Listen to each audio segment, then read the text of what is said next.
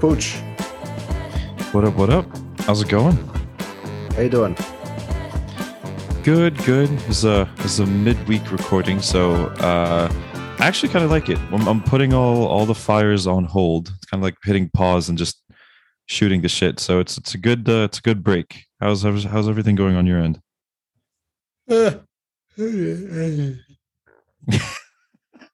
that Sorry, I- that's I- I that's yawned. I feel I feel that's the time difference part of it. yeah, it's uh, it's Yeah. 10:53 p.m. here. I mean, you just had breakfast, Oh, wow. but uh, what time is it? 11:53. 11. Eleven fifty three. Yeah, Yeah. a little little before noon. Yeah, that's what that's what sucks about doing this. Uh, literally on the other side of the world. Um, True. yeah. What's funny is if you account for the geometry of the Earth, like if we remove the Earth and then close the proximity between me and Pooch, we are literally butt cheek to butt cheek. Kind of true. Yeah. Not not side by side as our Zoom windows would lead you to believe. Um, no. Yeah. And the fact that we can have a normal conversation like through the earth basically is actually pretty interesting. Science. Science indeed. Until it doesn't agree with what we feel that way, then we have issues with it. But we'll save that for another episode. Feelings trump science. Or so uh so politics goes these days. Um right? True, true. feelings. Anyways. um man, I don't know. I heard uh, I heard you have to start fighting off uh, homeless people and shit in Playa Vista now. Oh man, yeah. I mean, I, I I don't know if I, I've just been indoors and on Twitter for too long, but I'm I'm kind of noticing that the whole BS that they used to talk about San Francisco is now slowly leaking into LA. So noticing like, um, I, I've been following a lot of like police scanner accounts on Twitter about like the PDR area, Marina Del Rey, Culver City, and um, yeah, just a constant stream of of crazies being caught doing different type of stuff. And uh, I I had my own uh, not safe for work experience where I was I think I could talk about it. I was basically like flashed at an intersection and by by someone who was obviously drugged drugged up or on something way way harder than what is socially accepted nowadays. Uh yeah. Wait, so know, let me get this It's- straight. it's- he uh he rubbed his ding ding on your car? uh, a friend's car yeah but he uh he he yeah just ran up to us at an intersection whipped it out did that and then went to another car started pounding it like he was donkey kong that car drove off through a red light he just fell on the street and then got up as if nothing happened and just ran off Okay, and for the listeners right now, we're not we're not fucking around. This actually happened, right? no this this truly happened this was a very crazy weekend Wow. Yeah. It's it's just uh it's weird, you know, just seeing seeing that type of stuff and then like Lord knows what what else might be happening, but it's it's uh That's actually a fairly you know, tame experience compared to some other stories of like people getting jabbed with needles and getting hepatitis and shit. Um, oh, I've actually heard like a lot of very interesting stories about people who've come from, you know, the the Bay Area or people like that about some of the experiences that they've had, but yeah, it's just uh it's it's it's I mean trying to find the right words to do this dude, do San- this without San like Francisco. San Francisco has Yeah. disgusting. The last time I was in San Francisco was January 2020. Um, Huh. And you know, I had spent a lot of time in San Francisco in the past because again, I used to live in Sunnyvale, and Redwood City, and uh, you know, even going way back is like I went to a summer camp there, you know, mid 2000s, and so I was familiar with San Francisco. And I had walked pretty much everywhere, and yeah, there were always like these weird, seedy parts of town, but never was it as pervasive as it was in, as it was in January 2020. And from what I'm hearing, it's only gotten worse. It's now the rest of the city. Um, wow. You know like the bart train just smells like distilled urine. And you know market street has just even the pretty parts of market street have become garbage. Like you know union square garbage. Um, Yeah. crime everywhere. Everything's boarded up. And the thing and this is like creeping down to la which is what sucks. And it seems like san diego like where i where i went to undergrad is the pretty much last bastion of uh, non-crazy california I mean, that's what it's seeming like. At least from from a lot of friends that I talk here, basically say they want to end up in San Diego, even the friends in San Diego right now, yeah, um, are basically going. This is like uh, it's slowly getting to the point where if you think of California, you think of San Diego. You no longer think of Hollywood or SF. Well, I mean, I always Valley do that, and everything. San Diego was Yeah. remarkably was remarkable in the sense that it was really just so much safer than most cities of that size anywhere in the country. Like San Diego, we could routinely walk around at night in downtown San Diego, like Gaslamp District kind of region, um, or Oh, by the yeah, yeah. conference center. It, it was fine. It was totally fine for a bunch of college kids to be walking around there getting pizza, you know, dicking around. It, it was Yeah. totally safe.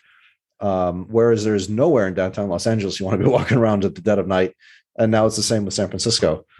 Um, Yeah, not at all. I mean, before I actually ended up moving to LA to study at LMU, like I, I spent a semester in Boulder, Colorado, and even there, like it was it was so safe to literally quite the point where like there was a 24 hour IHOP that I think was the only thing that was open um, that late at night, and me and my friends lived on different parts of town, and not even exaggerating or shitting shitting you at this point, like we I'd put on headphones 2 a.m. and just walk. And I wouldn't worry about what's behind me, what's beside me. It was all just like sleeping people and deer.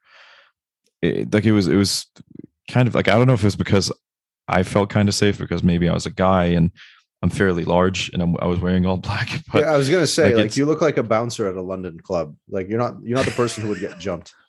You know, right, like, that's you go, that- oh, bruv. No, just open the door with their head. I. Um, oh, D, I like bruv. that.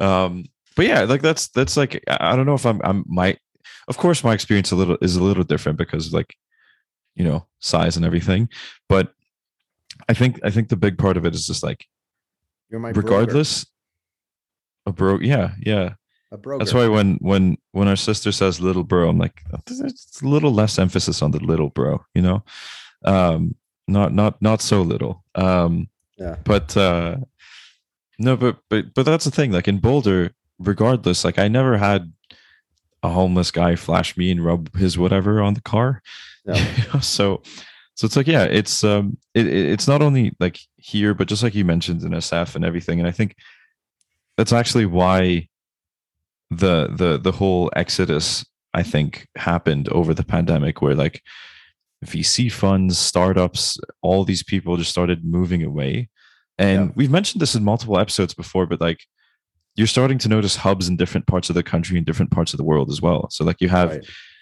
Miami, you have Austin. I think Washington is slowly starting to like Washington State, like slowly starting to to, to They've been trying Yeah. to make Seattle happen for a long time. I mean, it did. You do you do have some good Seattle startups, but it never quite became Sure. San Francisco or a real like tier two. It did not become Boston. Yeah. But look, but but that that's definitely like an that's definitely like an issue as well. Of of yeah, it wasn't as big as you know the Boston's or New York's or LA's. Um, but I mean, even to find equivalent competitors, you might need to look outside of the states. So I know like near you, Dubai is a very big one. I think the two Yeah. the two regions there are Dubai and Saudi Arabia, right? Yeah. uh, Well, here, yeah. If you're not in one of those two, then you're kind of irrelevant. Also, there's there's Egypt.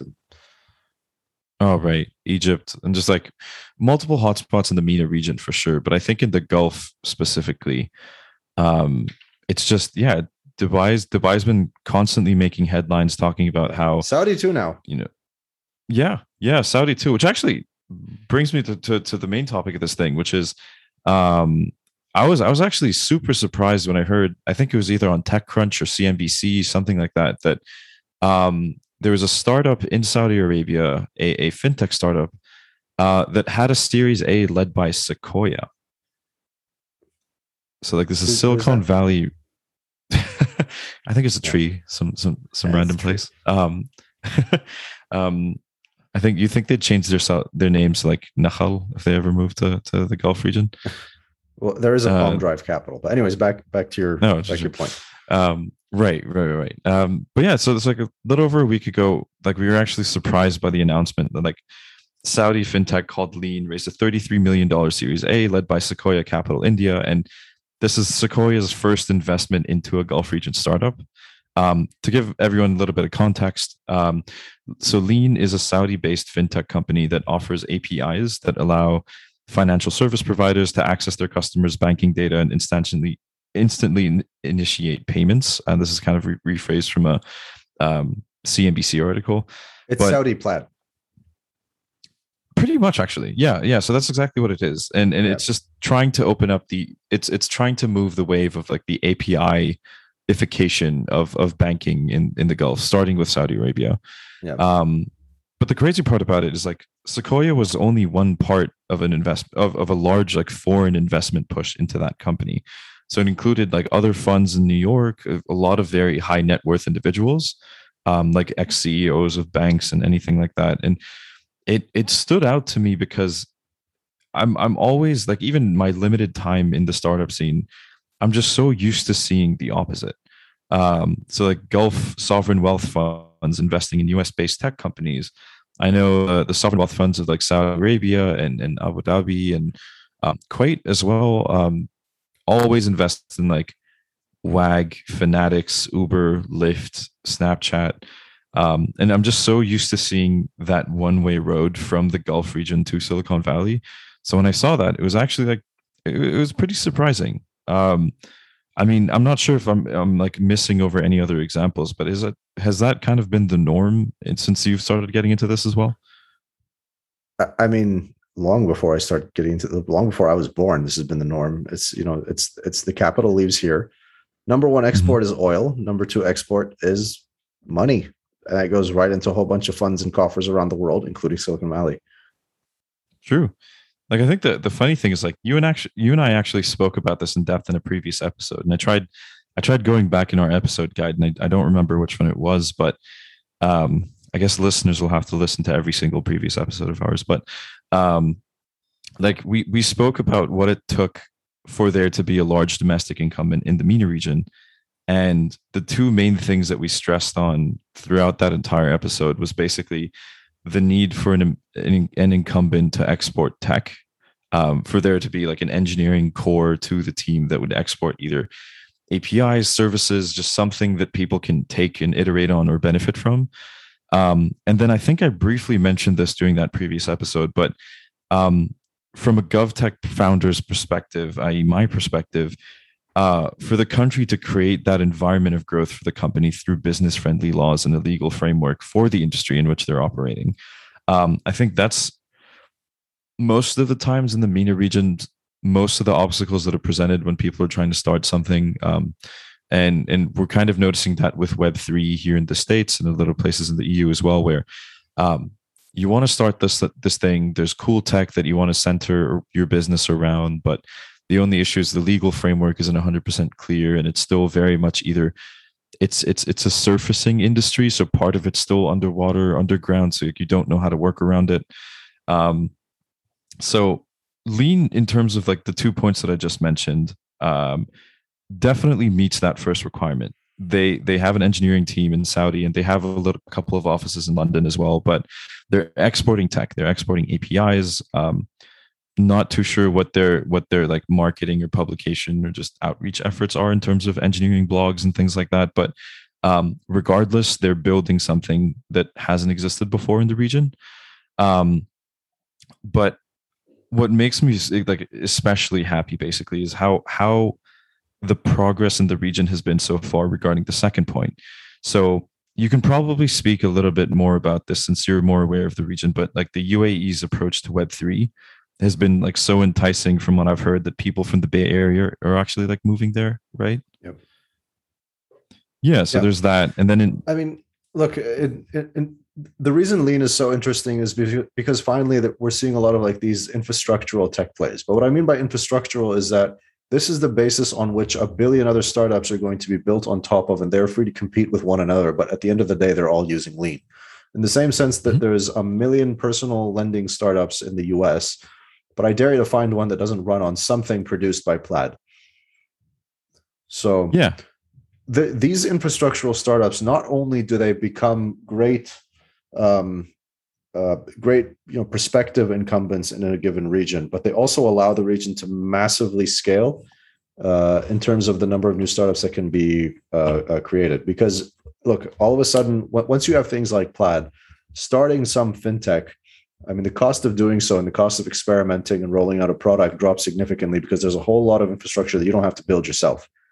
It's all an API, uh, a quick tie-in, and it's usually so simple that the few lines of code, the five to ten lines of code necessary to, to um, you know, to do something or another, it's kind of showcased on the company's own website. So if you go to Lean, um, they'll show you right on the front of it, kind of like you know Stripe's early days website. You go to stripe.com, it says start accepting uh, start accepting payments on your website and just use these two lines of code, right?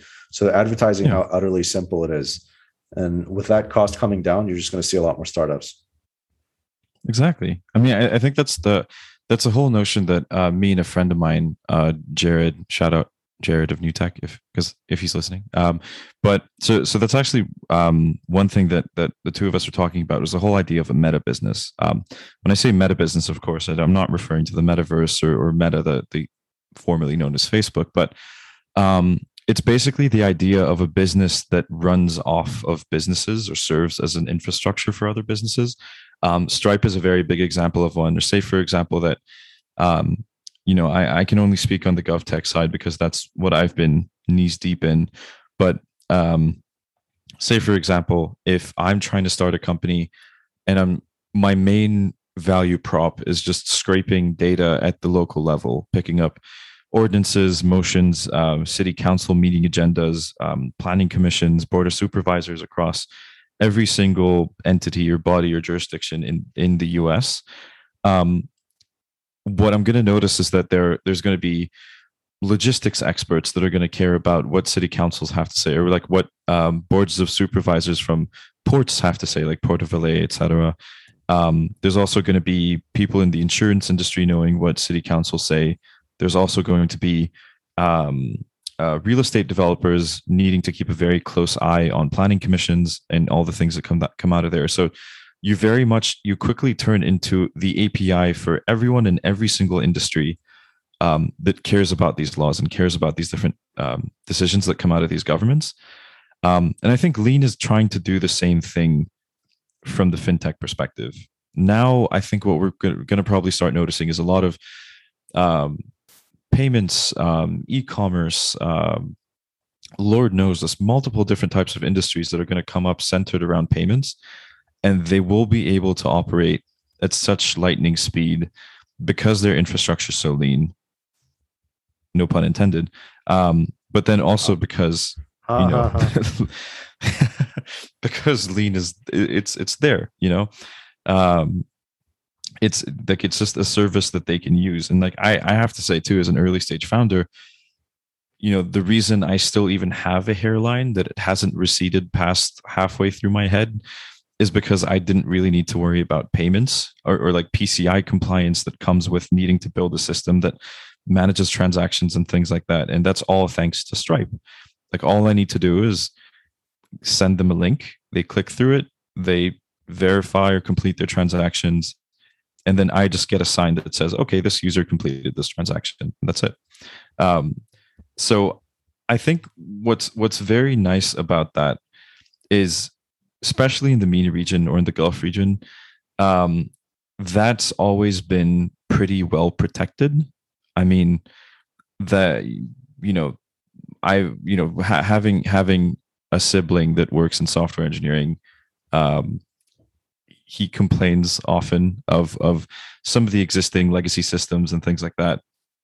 And um, I think you know when we talk about that type of stuff, there's very obvious solutions that are never addressed. But I think what's very relieving, specifically in this case here, is that the the Saudi Arabian like monetary authority is basically starting to open up to new technologies and having them publicly available or having them built by privately owned companies for people to build off of. And I think um, the the main thing that the CNBC article that I read about when in in that fundraising announcement was was um, basically the Saudi Central Bank or like SAMA monetary monetary authority um, saying that they're going to move yeah SAMA. So saying they're going to move to launch a framework for open banking in the kingdom Um, and again, to catch everyone up, open banking, um, paraphrased from that CNBC article, is um, giving third parties access to financial data and permission to execute financial transactions. Um, it's pretty much why services like Venmo and Cash App exist in the US.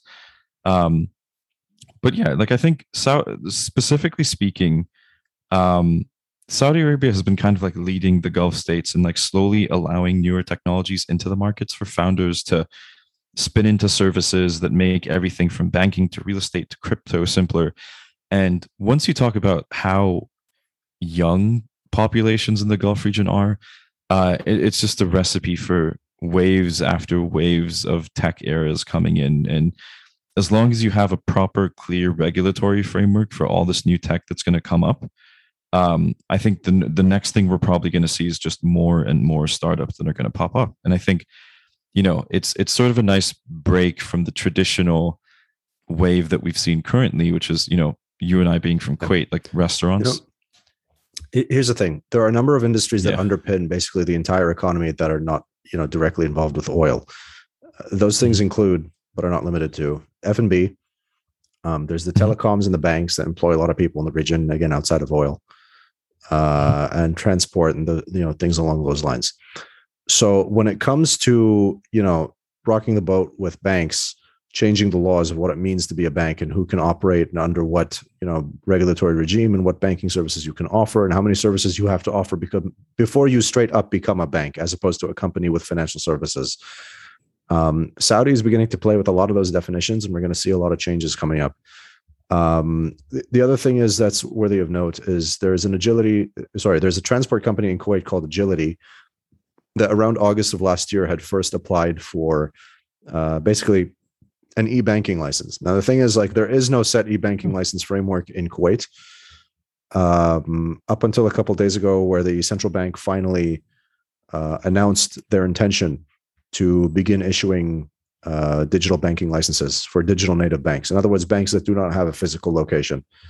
Um, now, there's a there's there's a lot that's going to come from that. We don't really fully know what the total scope of the regulation regulatory changes will be but that is a huge step in a country that tends to be extremely protective towards its banks. Um, another uh, you know thing to to keep to keep in mind is Kuwait is the only country in the Gulf where the banks aren't directly owned by the government. So the government institutions here, like PIFS, the Public Institute for Social Security, and others own very large stakes in most of the banks as well as other companies. However, there is no direct government ownership and control. Say, for example, like QNB, Qatar National Bank, right? Um, or uh, or um, Abu Dhabi. Um, forgetting the name of that. Wow, I can't. NBAD, National Bank of Abu Dhabi. Um, so again, kind of more direct government involvement, Emirates NBD, those kinds of things. Large banks in the region direct government involvement, not the case in Kuwait, and yet they've kind of freed up competition or the right to compete very fairly recently. And I think it's interesting that we're talking about this just days after a lawsuit was filed in Kuwait to try to ban Netflix because the state, I'm assuming, is incapable of censoring the content. Uh, you know, it's not like we haven't been getting uncut movies on standard cable and satellite since like the 80s or anything, right? Um, mm. And also, there are other streaming services that aren't Netflix. Hello, hello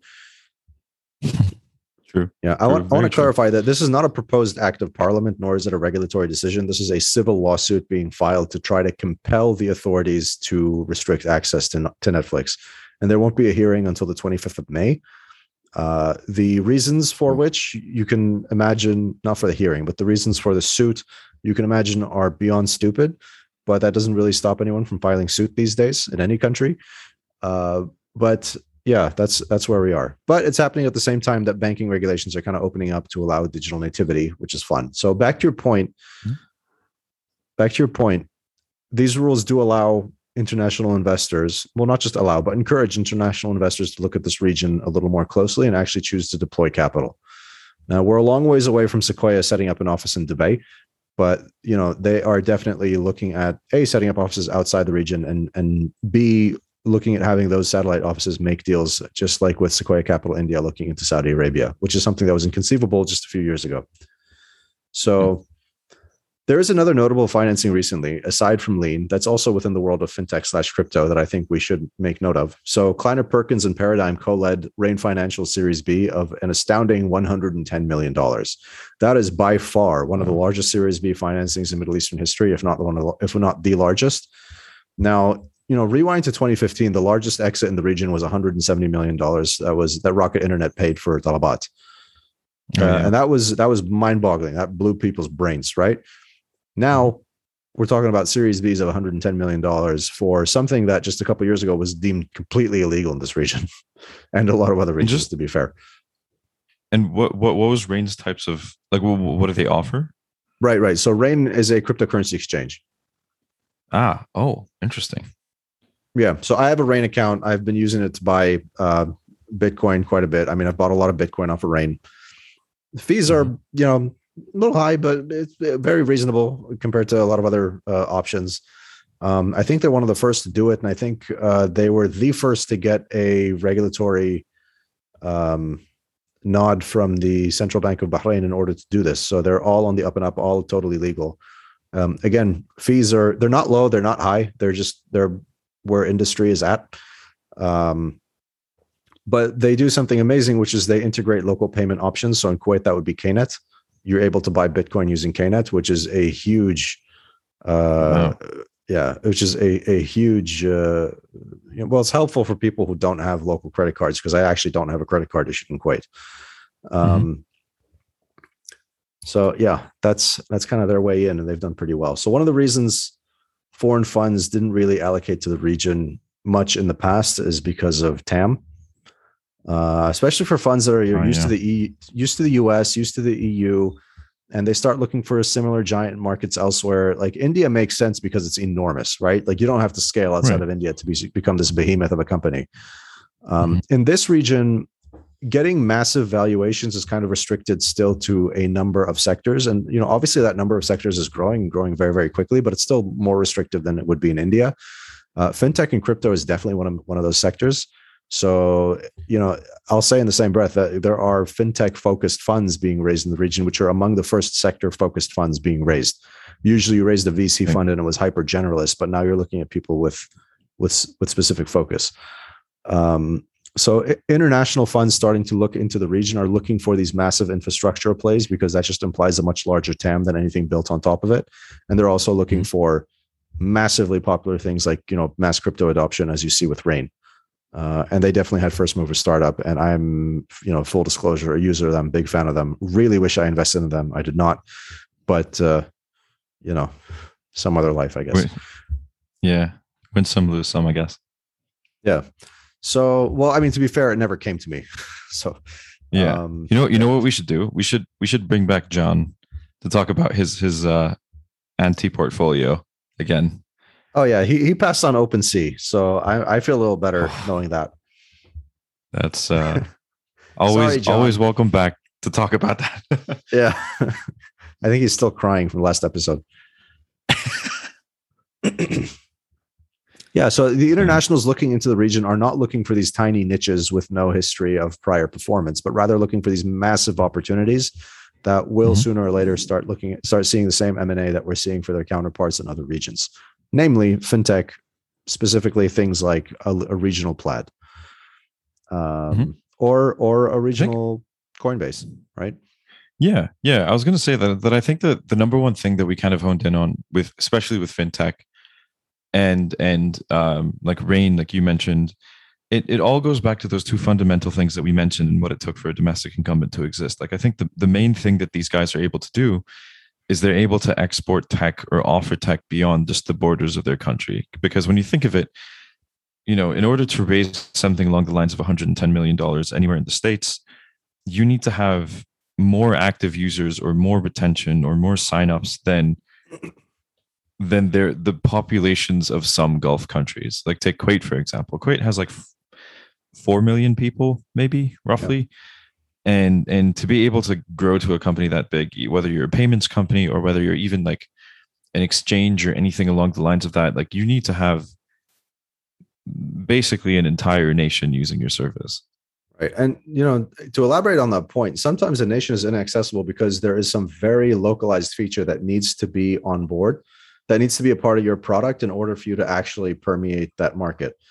A good example mm-hmm. is Rain really took off because of things like KNet integrations and Mada and Saudi and, uh, you know, BPay in or Benefit in Bahrain. And, mm-hmm. you know, if if that's your only card, a debit card being issued by one of the local banks, then you cannot use it on Coinbase.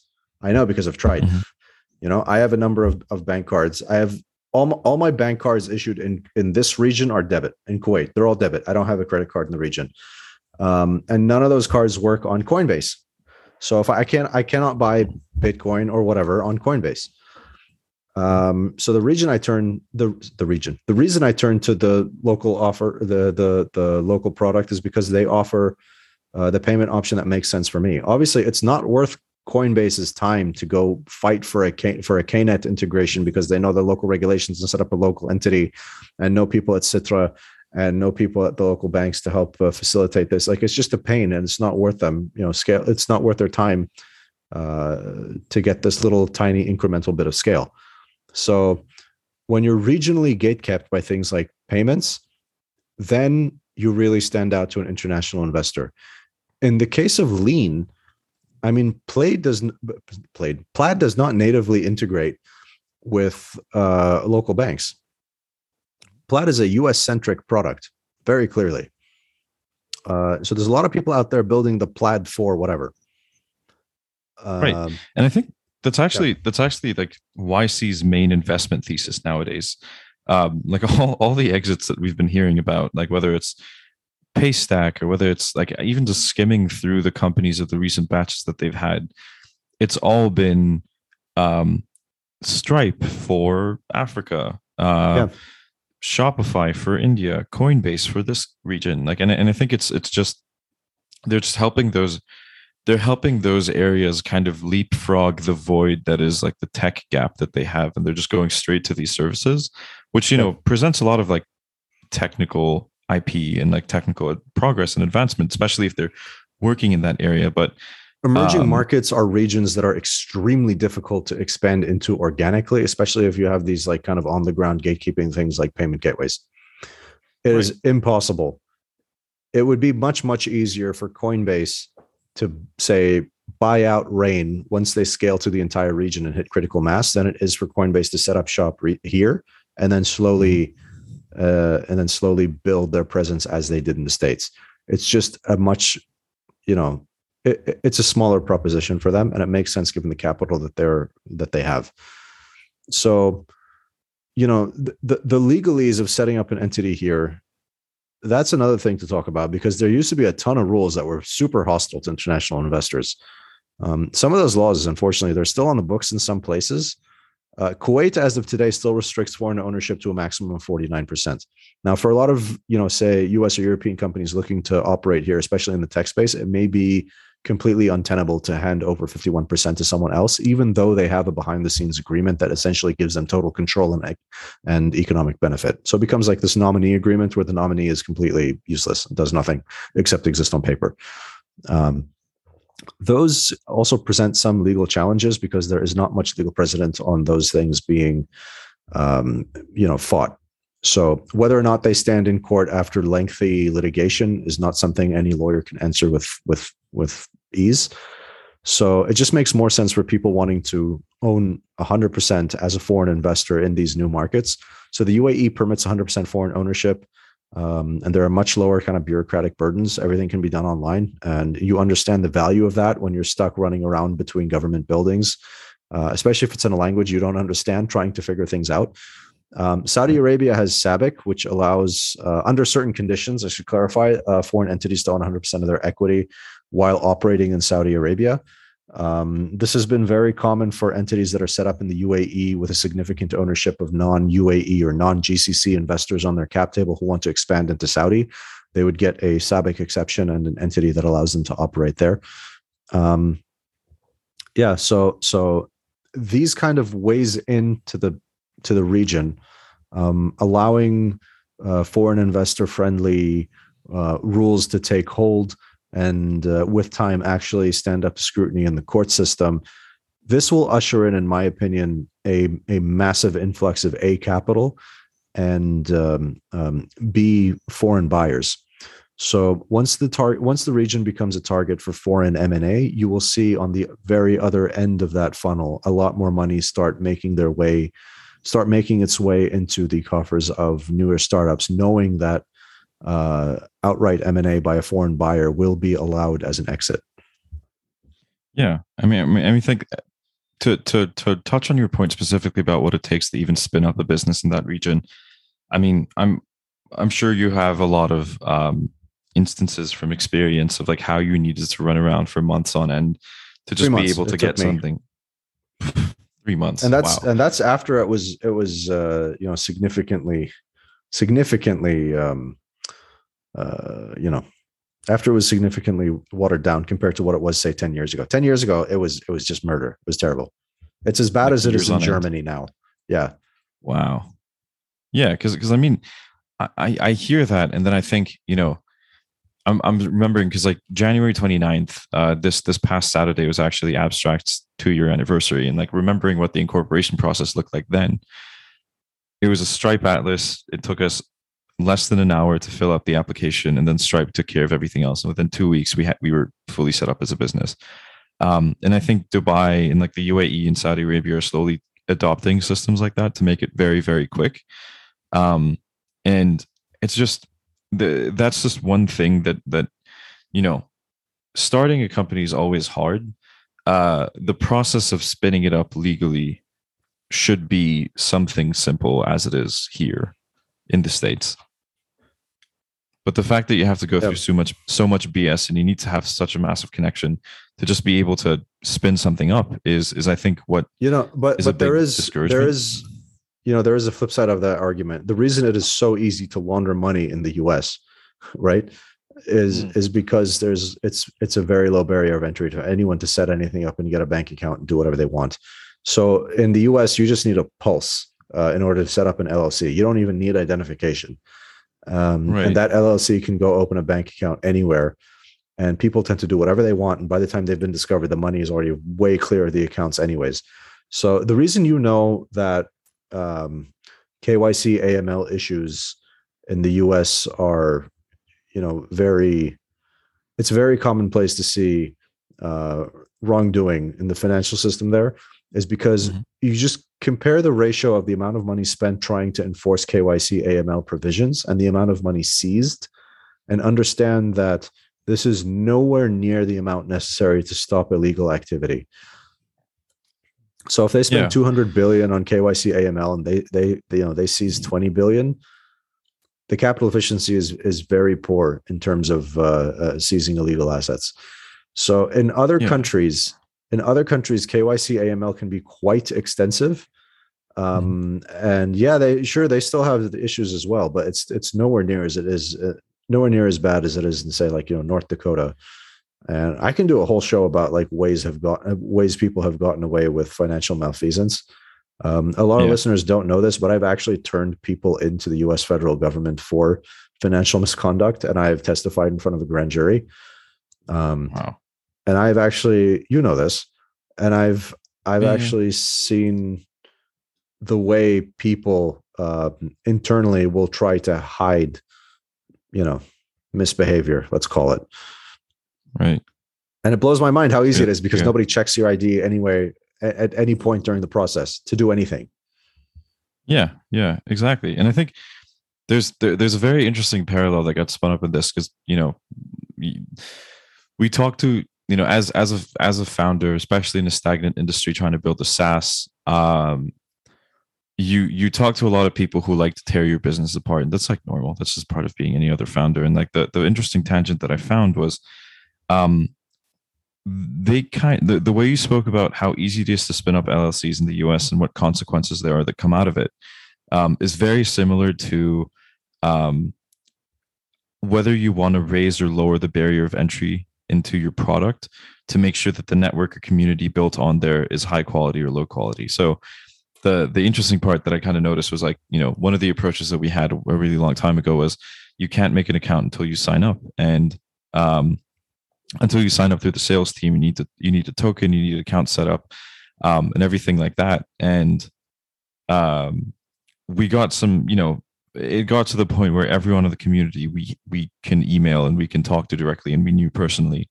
Um, but one of the things, like in order to achieve growth or in order to achieve um, some sort of PMF or scale, um, rather than go for such a limited barrier of entry make it easy such that anyone can sign up onto the product but then the worries that get onto the worries that come with that are uh, the quality of your network is going to tank.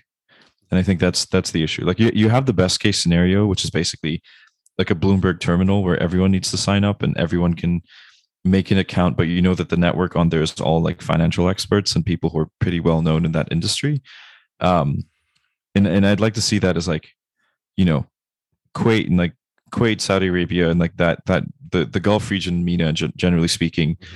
Um, is very much in like the high touch part of of the of the world, where it's like, in order to set something up, you have to go through so much bullshit because it's kind of like a weed out course of of a, of a process in order to You're have. Talking about setting up, up, a bank account or setting or setting up a business. A, a business, just generally speaking. Yeah. No, I mean, again, it's it's changed drastically. So in Kuwait, for example, it's become a lot easier compared to 10 years ago, but there is still quite a bit of work done today, a lot of manual labor just to open up a business. And it's a bit of a headache. Mm. Um, Bahrain has always been, and I want to circle back on that one. Bahrain has actually been very business friendly for a long time, long before anyone else had that reputation in the Middle East, only because it was a banking center since like the 70s and 80s. Um, the UAE, I think, is leading the pack in terms of ease of setup. Um, and the thing about the UAE is kind of like the states where you have different states with different rules. It's sort of the same thing within the UAE because I don't think there is such a thing as a UAE corporation. You're either a, a Dubai company or a Abu Dhabi company or a Ras Al Khaimah company or whatever.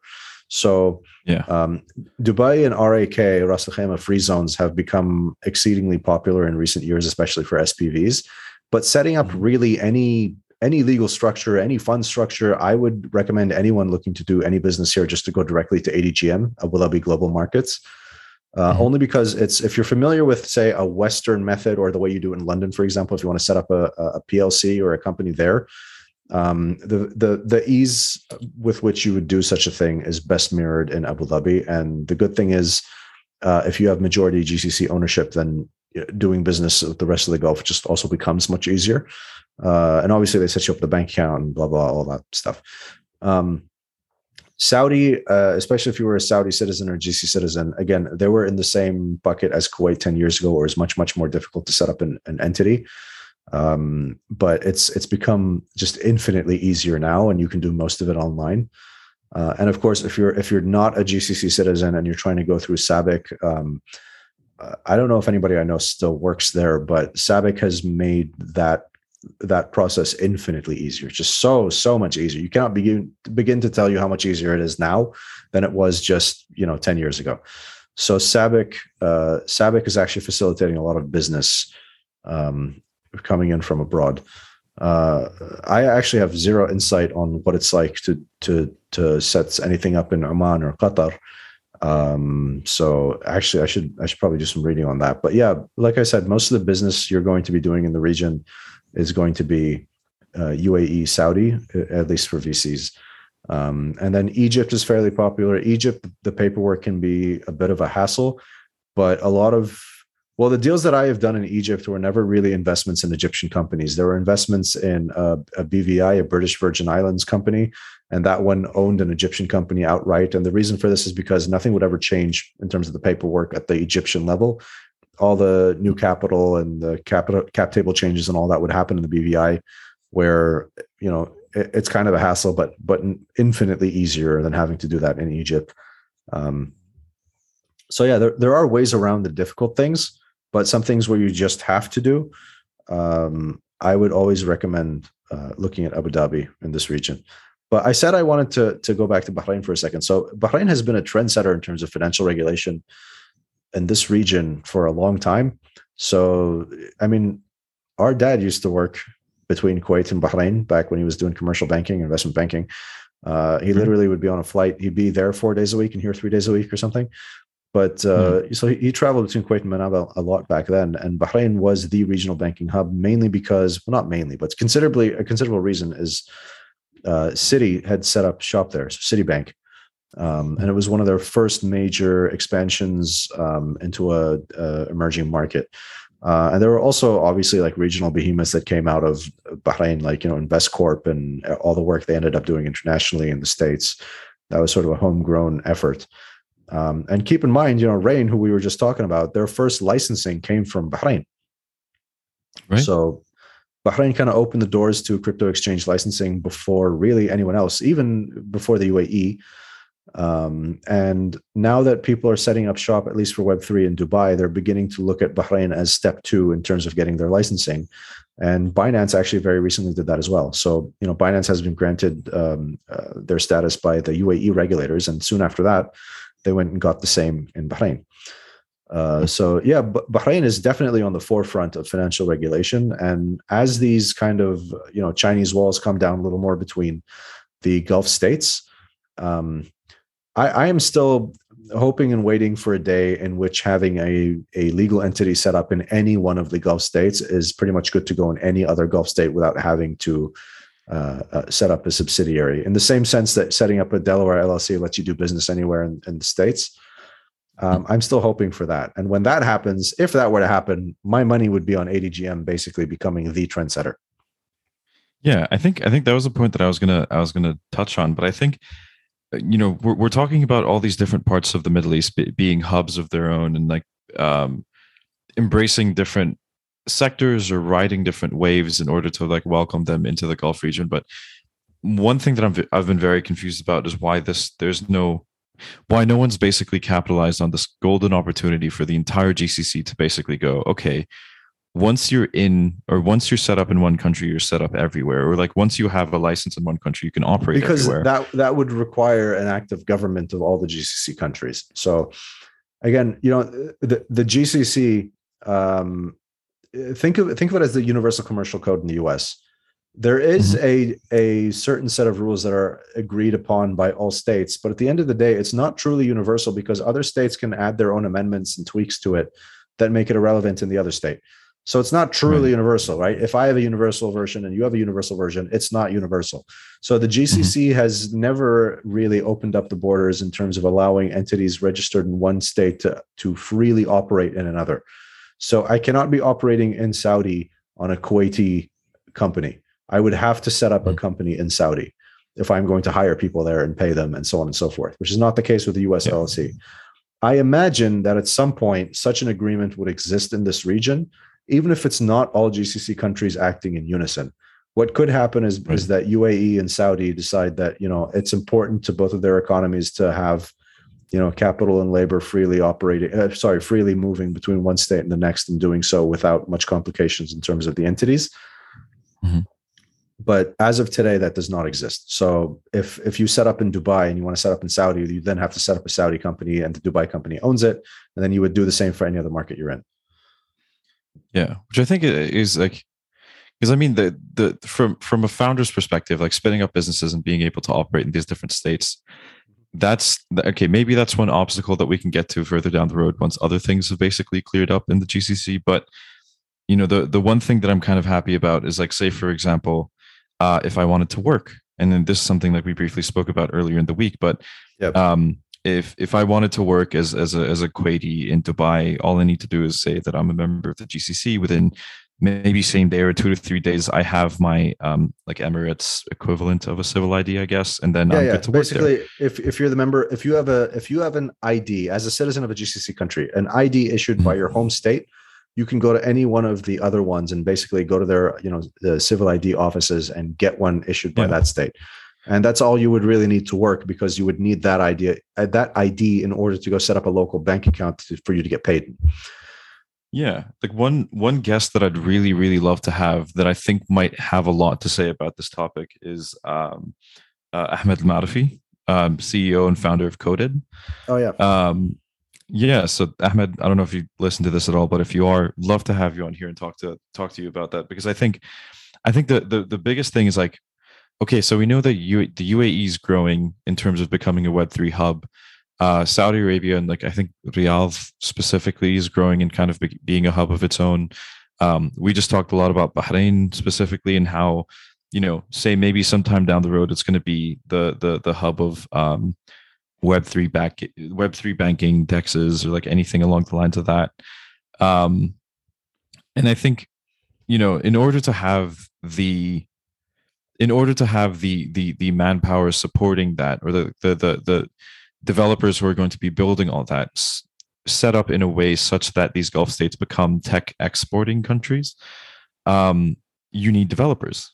And the, you know, I, I haven't really heard of many coding boot camps or institutions outside of normal university and CS degrees that that offer this type of education, uh, with the one exception, of course, being coded um, I know I know coded's in like different parts of the GCC, and they they they're in Kuwait, and I think they're opening up in Saudi Arabia and some, somewhere in Dubai, if I understand correctly. But I'd be very curious to see if that's something in their roadmap, being basically the meta business that's the supplier of developers for all these new startups that are popping up. I mean, they've um, definitely been working on that, and with the one million coders initiative that was set up in Dubai a few years ago, right? Um, but you know what? I should I should try to drag him on this right? I mean, I, I would love for that to happen.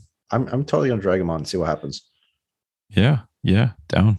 But um, I think I think the one thing behind that is like the the one mistake, or not mistake, but the the one hole that I really really wish the GCC states don't fall into um, is is basically prioritizing the business over the engineering. And and of course, you know, as as someone who's working in engineering, I'm going to be very biased when I say this, but um, you know the the the the business kind of dies whatever wherever you're at the minute you export the, the tech to somewhere else. Um, you know you can offer tech services like you can offer something that requires a ton of engineering but the minute you go okay we don't care about that we just want it to be built um, then in my eyes the company kind of dies. Uh, and and well the story of where engineering is coming from is also something to pay attention to. So um, right.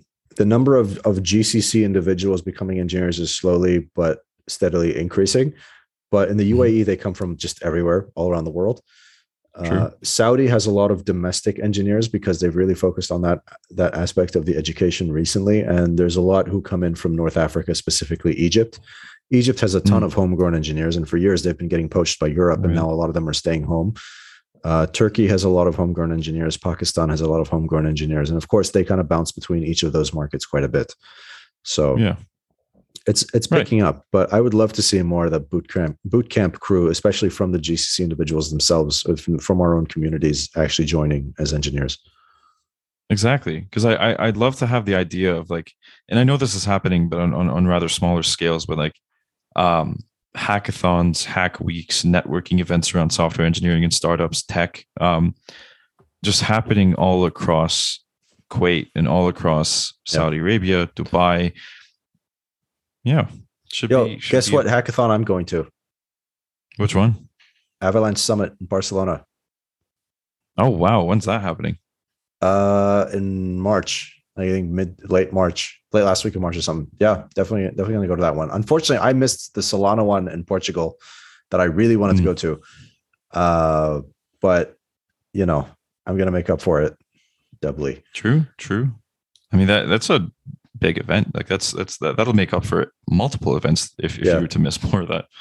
Well, yeah. the thing is, I want to see what what what really is going to tell me whether or not this is a success. I mean, both the chain and I mean the chain is a success, but I mean it, just the, the developer community that's going to that's to be there. So for those who don't know, Avalanche is an EVM chain. Um, so that's Ethereum virtual machine. So that means a lot of things, but basically it also means that you can use the same um, development language that you use to build DApps on Ethereum uh, to do the same on on Avalanche. So that's uh, Solidity meaning if you mm-hmm. are a uh, a seasoned ethereum developer you can then very quickly turn around and become an avalanche developer because you're using substantially the same tech stack and language and so on and so forth um, mm-hmm. and you can actually turn around and basically take your ethereum dApp and then just deploy it on avalanche with very few changes that is not the case with say algorand mm-hmm. um, mm-hmm. but you know the, the founders of that chain knew what they were doing when they decided to make an evm chain Mm-hmm. And w- when they did that, it just made it a lot easier for somebody who, again, was seasoned in Ethereum to very quickly jump to Avalanche. And I actually, I've been keeping track of the number of like you know git com- git commits um, there are in the Avalanche community and the number of uh, uh, new developers, and that's been steadily increasing. But whether that Okay. translates into a hardcore dev community that's willing to fly out and go to a, a DevCon happening in Europe, I mean, we will see. But they have a lot of, I think, about five days of events planned. And uh, you best bet I'm going to be going around looking for my next investment. So I can't, I can't wait to see what happens there. Yeah, yeah. I think Web three is, especially these these summits or, or where these networks and bridges are going to be built. So, you know, as as as the world sort of comes back from COVID, I definitely think, you know, even even here in in LA and like the California area or even US, those are definitely things that I'm trying to go to more and more. Even if it's not my you know, it's not my industry. I mean, GovTech is still very, very much behind uh, the whole Web3 movement, or if anything, some people will say against the whole Web3 movement. But um, Your your Yeah, web it's getting- zero point seven five. honestly, some of the websites we've been looking at, it does feel like that. Yeah, yeah. Um, no, you're not web three. Why be web three when you can be web three quarters? true, true. Three quarters. All right. Um, but yeah, looking forward to you should sure.